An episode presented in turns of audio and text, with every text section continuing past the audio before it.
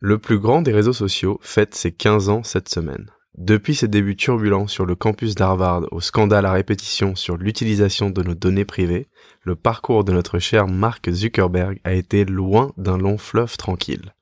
Mais à l'heure où environ un être humain sur trois utilise le réseau social, que son chiffre d'affaires est en constante augmentation et supérieur au PIB des 100 pays les plus pauvres au monde, les jeunes semblent le délaisser et lui préférer d'autres réseaux comme Snapchat, Twitter ou même Instagram, qui lui appartient d'ailleurs. Facebook est-il donc en train de perdre en popularité ou même en pertinence? Et puis, à quoi sert encore Facebook si ce n'est de rester vaguement connecté à des centaines d'amis qui ne sont en fait que des vagues connaissances de l'époque de votre lycée? Bienvenue sur Impact, le podcast dans lequel chaque semaine, Lucas et moi questionnent nos comportements virtuels pour mieux comprendre leur influence sur le réel.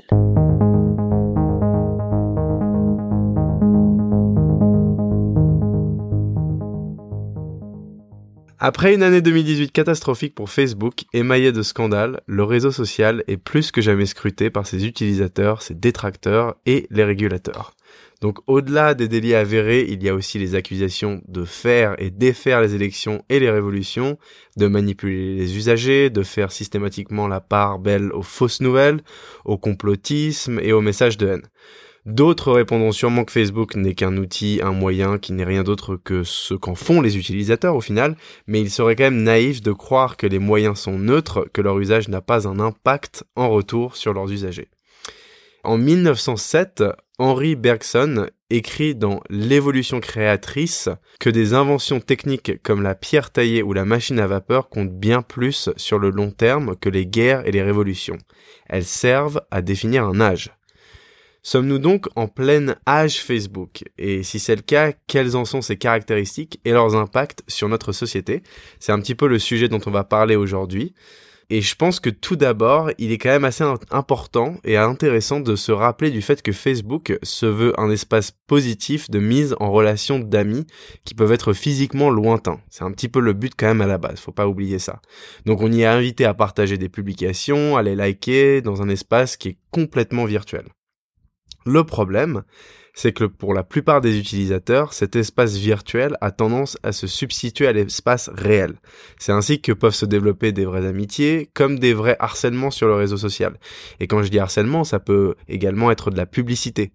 Euh, on aimerait bien tous pouvoir aller sur Facebook, euh, scroller sur notre feed qui ne contiendrait que des publications de nos amis les plus proches, pas ceux qu'on a rencontrés une fois en soirée bourrée, qu'on a ajouté en se disant qu'on se reverrait, mais alors qu'on s'est jamais revu, euh, pas ces publications de comptes de mèmes complètement aléatoires, pas ces fake news ou messages de propagande qui sont eux-mêmes mêlés à des articles véridiques et importants d'ailleurs sur le réchauffement climatique par exemple, eux-mêmes entremêlés à des vidéos de chats et de publicités pour la dernière paire de baskets en vogue.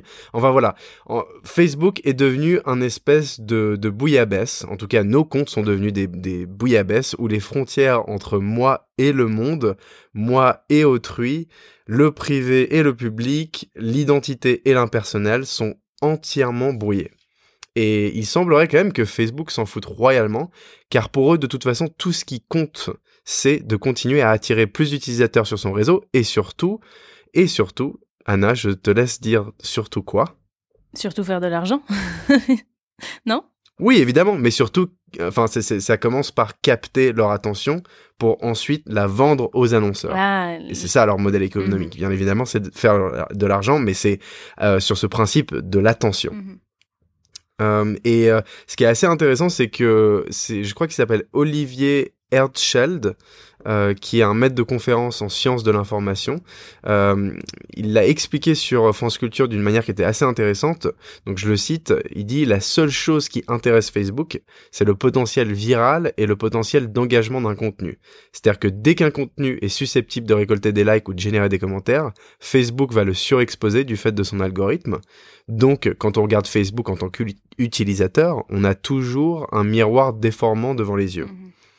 Et si tu veux, en fait, ce, miroir déformant qu'on a devant les yeux, il, pose une vraie question démocratique, car ce système peut permettre à des groupes ou des mouvements de gagner en puissance, non pas parce qu'ils se battent pour une cause juste, mais parce que l'algorithme va tout simplement les mettre en avant.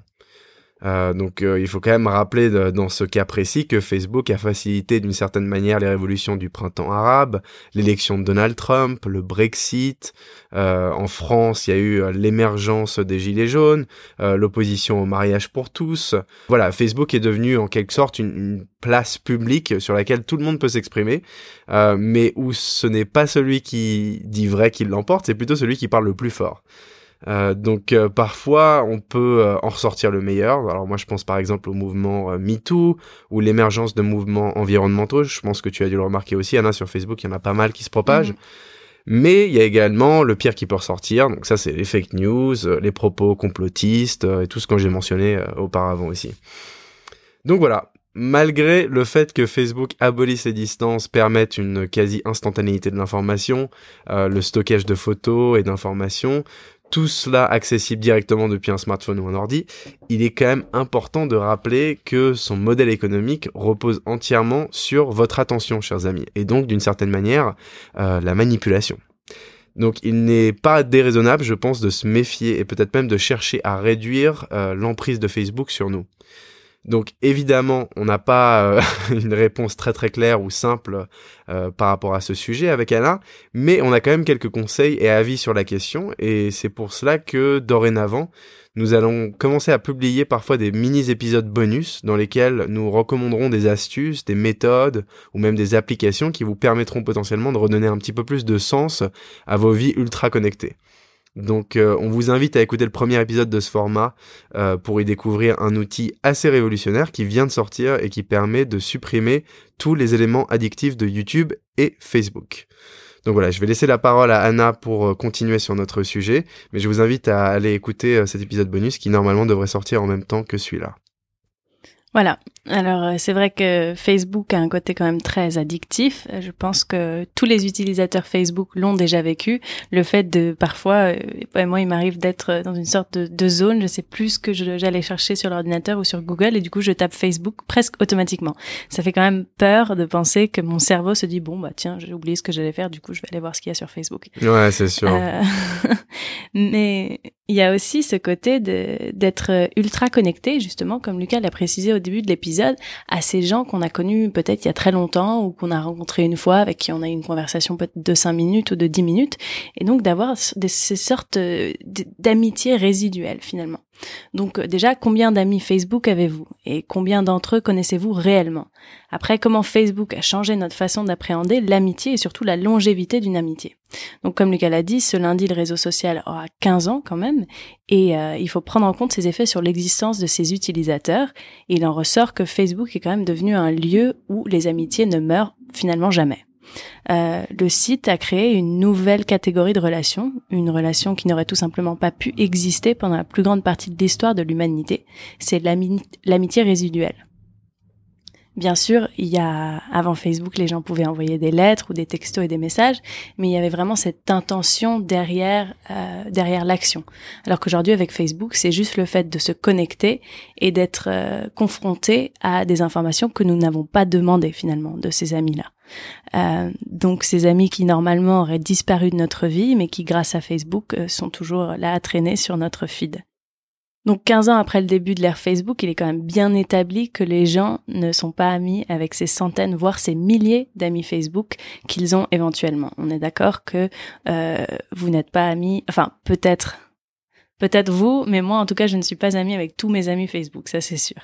Et ah non, non, je crois que personne. Hein, je crois que personne. Mais en plus, euh, il se trouve qu'ils ne pourraient même pas l'être s'ils essayaient, parce que euh, il y a des chercheurs qui ont montré qu'il semblerait y avoir une limite au nombre de connexions sociales qu'un cerveau humain peut gérer. Donc c'est un anthropologue à l'université d'Oxford qui s'appelle Robin Dunbar, qui est devenu un célèbre défenseur de cette théorie. Son estimation est de 150 et elle est connue sous le nom du numéro de Dunbar et elle est citée souvent comme le nombre approximatif d'amis occasionnels qu'une personne peut avoir. Et donc on parle bien d'amis occasionnels, des gens à qui on parle parfois, on les rencontre dans la rue, on leur dit bonjour, on leur dit comment ça va, on sait à peu près comment ils s'en sortent dans leur vie, mais ça c'est limité à 150 quand même. Après il existe différents nombres de Dunbar pour différents niveaux de proximité. Le plus petit cercle est composé de cinq amis, donc ça c'est vos amis les plus proches et les plus intimes qui en savent vraiment sur votre vie. On peut garder 15 amis proches et 50 amis plus ou moins proches. Et cette recherche irait jusqu'à suggérer que le cerveau peut gérer entre 500 connaissances et 1500 connaissances. Et ça, c'est vraiment la limite absolue au nombre de visages sur lequel on pourrait mettre un nom. 1500, c'est déjà beaucoup, hein 1500, c'est déjà beaucoup, mais il y a des gens qui ont 3000 amis sur Facebook. Donc ça veut dire qu'ils, si on leur montrait leurs photos de ces 3000 amis, ils pourraient en citer que 100, 1500 euh, de mémoire, euh, s'ils sont très forts en plus. Après, euh, Facebook, ce ne sont pas que ces amitiés résiduelles, parce que finalement, euh, même si elles sont résiduelles, il se trouve qu'elles peuvent quand même servir, parce que Nicole Ellison, qui qui étudie les médias sociaux et la communication à l'université de Michigan, a découvert qu'en fait, les personnes qui appellent sur leur réseau Facebook pour obtenir de l'aide, par exemple, je sais pas, pour obtenir euh, du soutien dans une période difficile ou ont besoin de réponses à certaines questions, par exemple, euh, que faire à New York euh, la semaine prochaine, blablabla. Et en fait, ces gens qui demandent de l'aide sur Facebook ont tendance à la recevoir. Donc finalement, ces amis rangés sur une armoire qui potentiellement ne servent à rien pourraient devenir utile. Donc en fait, on peut faire un peu euh, une, euh, une comparaison avec une, vieille encyclopédie qu'on garde. Et donc la plupart du temps, eh ben, elle est sur l'étagère, elle est poussiéreuse et on n'a pas besoin. Mais un jour, peut-être, on la sortira et euh, on va s'en servir. Donc après, il y a aussi la question de savoir c'est est-ce que Facebook ne nous rendrait-il pas plus inaptes à la séparation? Et en fait, il y a cette cette nouvelle notion qui est sortie des États-Unis qui s'appelle separation anxiety, donc en français ça se traduirait en, euh, l'anxiété causée par la séparation, qui est quand même quelque chose d'assez nouveau. Et le fait que les gens aient vraiment du mal à lâcher prise, euh, tout au niveau de leurs relations qu'au niveau de leur travail ou de déménager. Les gens sont moins aptes à se séparer aussi facilement qu'ils l'étaient avant. Il y a aussi cette question de est-ce que avoir tant d'amis sur Facebook, c'est pas néfaste d'une façon? Donc voilà, ce sont des questions à considérer quand on regarde son réseau Facebook et puis surtout, ce sont des questions qui sont intéressantes parce que ça change vraiment notre façon d'appréhender les amitiés et puis notre façon d'appréhender euh, les relations sociales en général parce qu'elles ont le potentiel d'exister pour toute notre vie. Voilà, c'est ce que je voulais aborder euh, à propos de Facebook personnellement. Mais c'est intéressant parce que en même temps, je trouve que si on a la capacité justement de garder contact en ligne avec tous ces gens avec qui on a échangé très très peu au final, est-ce que normalement on ne devrait pas avoir l'inverse de l'anxiété de cette séparation qui est plutôt bah, de toute façon, je reste en contact avec eux en ligne donc c'est pas très grave. On va on va rester en contact, on va pouvoir se revoir dans le futur. Tu vois ce que je veux dire? C'est assez enfin je je comprends pas très bien. C'est vrai, c'est confus, mais il faut dire que le cerveau humain est quelque chose d'assez euh, d'assez paradoxal finalement. On est, vraiment, euh, on est très paradoxal et puis on est surtout très imprévisible comme animaux, ce qui, ce qui fait notre force, mais aussi notre faiblesse. Donc euh, oui, c'est vrai que c'est intéressant parce qu'on pourrait penser, oui, du coup j'ai cette armoire euh, qui est mobile avec laquelle que je peux transporter sur mon ordinateur ou sur mon sur mon smartphone. Donc a priori, ça devrait être plus facile pour moi de lâcher ces connexions. Mais tu en as parlé toi aussi, Lucas, il y a aussi euh, cette, euh, cette tendance qu'ont les gens à se recroqueviller sur ce monde virtuel et de penser qu'en fait ce sont comme euh, avoir des relations avec les gens dans le dans le réel en fait finalement. Donc des gens qui se replient sur l'utilisation de Facebook comme leur seule interaction, leur interaction sociale en fait. Donc ça aussi ça fait ça fait peur. Ouais, c'est ça. C'est-à-dire qu'en fait, il y avait un moment où je pense que beaucoup de gens pensaient que euh, pour que des amitiés soient véridiques euh, et durables, il fallait que de toute façon, elles se manifestent dans le réel. Et ce qui est assez étonnant, c'est qu'on le remarque de plus en plus, notamment sur euh, les jeunes générations. Il y a des amitiés en ligne qui se forment, qui restent en ligne, qui ne sortent jamais euh, du monde virtuel et qui sont pourtant, euh, enfin qui sembleraient durables. C'est-à-dire que tu as des communautés qui se créent, euh, notamment sur euh, des sites comme Reddit ou sur Twitter, ou enfin des échanges qui sont un peu intellectuels, pas que des échanges de photos. C'est assez intéressant de voir que ce genre de connexion-là se crée et est durable, mais seulement en ligne. C'est-à-dire que ça, on ne passe quasiment jamais à la à la vraie vie. Euh, sur ce genre de, de connexion-là, hein, évidemment. Après, il y a énormément de gens qui se rencontrent en ligne et qui se voient ensuite euh, dans la vraie vie. Mais euh, je pense qu'il y y a un aspect euh, communautaire et, et, virtuel qui a été créé, notamment par le jeu vidéo, je pense. Parce que moi, par exemple, quand j'étais plus jeune, donc je sais pas, j'avais 15 ans, quelque chose comme ça, je jouais à World of Warcraft. Et c'est vrai que j'avais, j'avais créé des, des sortes d'amitiés avec certaines personnes. Mais ces amitiés sont restées en ligne. Et puis, j'ai jamais rencontré ces personnes dans, dans la vie réelle. Euh, alors évidemment, elles n'étaient pas vraiment durables, mais elles duraient en tout cas sur le jeu, quoi. C'est-à-dire que j'ai joué pendant 4-5 ans et pendant ces 4-5 ans-là, voilà, j'avais ces amitiés-là sur World of Warcraft, ce qui est assez bizarre. On, on est peut-être en train de revoir un tout petit peu le modèle de l'amitié à cause de, euh, bah, de l'intrusion du virtuel dans nos vies réelles. Euh, euh, mais ce qui est assez intéressant en même temps, c'est-à-dire que on pense que voilà les réseaux sociaux, c'est euh, ça, permet normalement ça limite les contraintes de temps et d'espace et donc ça nous permet de maintenir des réseaux beaucoup plus importants. Et pourtant, et pourtant, on reste quand même très très limité à ce nombre de Dunbar qui est de 150. Il semblerait, malgré le fait qu'on ait accès à des réseaux monstrueux en termes de taille sur le virtuel. Voilà, mais euh, mais il faut pas sous-estimer Facebook parce qu'en fait Facebook c'est un environnement et les connexions humaines se créent dans des environnements. Donc on pourrait vraiment penser pensez Facebook comme, je sais pas, un quartier par exemple, ou une école, c'est là que vous avez vos amis, ou enfin, vraiment, c'est un environnement. Donc, à juste titre, on peut aussi avoir des, des amitiés qui restent complètement virtuelles. Mais c'est quelque chose d'extrêmement nouveau. Et donc, je pense que c'est intéressant de, de le décortiquer parce que c'est quelque chose qui va qui va sûrement continuer et peut-être s'amplifier ce fait que d'avoir des, des connexions des connexions virtuelles qui resteront virtuelles et ce sera la façon dont on est on interagit la majorité du temps. J'espère pas personnellement, mais on, on, peut imaginer un monde comme ça. C'est-à-dire euh, plus tard, euh, un monde où il y a plus de, il y a plus tant de café, il y a plus tant de moments sociaux, il y a beaucoup de moments virtuels sociaux, mais pas de euh, moments sociaux réels. Je sais, peut-être un ah peu. Ah oui, tout à fait, tout à fait. Non, mais je te rejoins complètement là-dessus. C'est-à-dire que moi, je pense que ça va arriver. Je suis assez convaincu d'ailleurs. Tu regardes, euh, c'était il y a un an maintenant euh, quand Zuckerberg avait fait une présentation. Et c'était euh, projeté du casque dans... de réalité virtuelle. Oui, et mm. exactement. Il s'était rendu dans une pièce virtuelle avec son casque et il avait rejoint deux de ses collègues avec qui il avait échangé dans cette pièce qui était entièrement virtuelle. Voilà. Donc on n'est pas très loin. Je pense que dans maximum cinq ans, la plupart des gens aisés pourront ah. avoir accès à ce genre de phénomène. On pourrait aller boire un café avec quelqu'un qui habite euh, n'importe où au Cambodge, par exemple. Euh, c'est quand même incroyable. Euh, c'est Exactement. C'est incroyable, c'est génial, mais j'avoue que je suis un peu méfiante, moi quand même, qui suis assez, euh, finalement assez traditionnelle sur ces genres de, sur ce genre de, de connexion et ce fait que j'ai toujours envie d'être très sociale dans, dans le réel finalement. J'ai du mal à imaginer ce genre de connexion virtuel qui, remplace complètement. Enfin, je sais pas, j'ai vraiment du mal. Tu sais, je pense que ce qui est assez intéressant euh, dans ce processus dans ce mode de pensée, c'est que euh, la raison pour laquelle beaucoup de gens comme toi d'ailleurs sont encore très très attachés euh, aux relations dans le réel, c'est parce que euh, auparavant, avant la réalité virtuelle, qui d'ailleurs n'est pas vraiment euh, au top du top pour l'instant, euh, la, la, manière dont on échange en ligne est très différente de celle avec laquelle on échange dans le réel. Mhm. Mais si jamais la réalité virtuelle arrive à quasiment rassembler ces deux mondes-là au point où en fait une interaction en réalité virtuelle sera quasiment la même que dans le réel, je pense que beaucoup de gens euh, auront beaucoup moins de problèmes par rapport à ces échanges qu'ils ont sur le virtuel, qui sont totalement différents du réel, mmh. et sur l'importance euh, qu'ils placent sur le réel. Tu vois ce que je veux dire ou pas? Je, Pour l'instant, je pense que la manière dont on échange, même même Snapchat par exemple, qui a quand même euh, déjà un tout petit peu rapproché ce genre de, de communication virtuelle euh, plus réaliste, à, à, côté, voilà, beaucoup plus réaliste. Euh, je pense qu'on en est encore très très loin quand même de, des relations qu'on peut avoir et des communications qu'on peut avoir sur le sur le monde réel. Mm -hmm. mais avec la réalité virtuelle, on est plus très loin, je pense.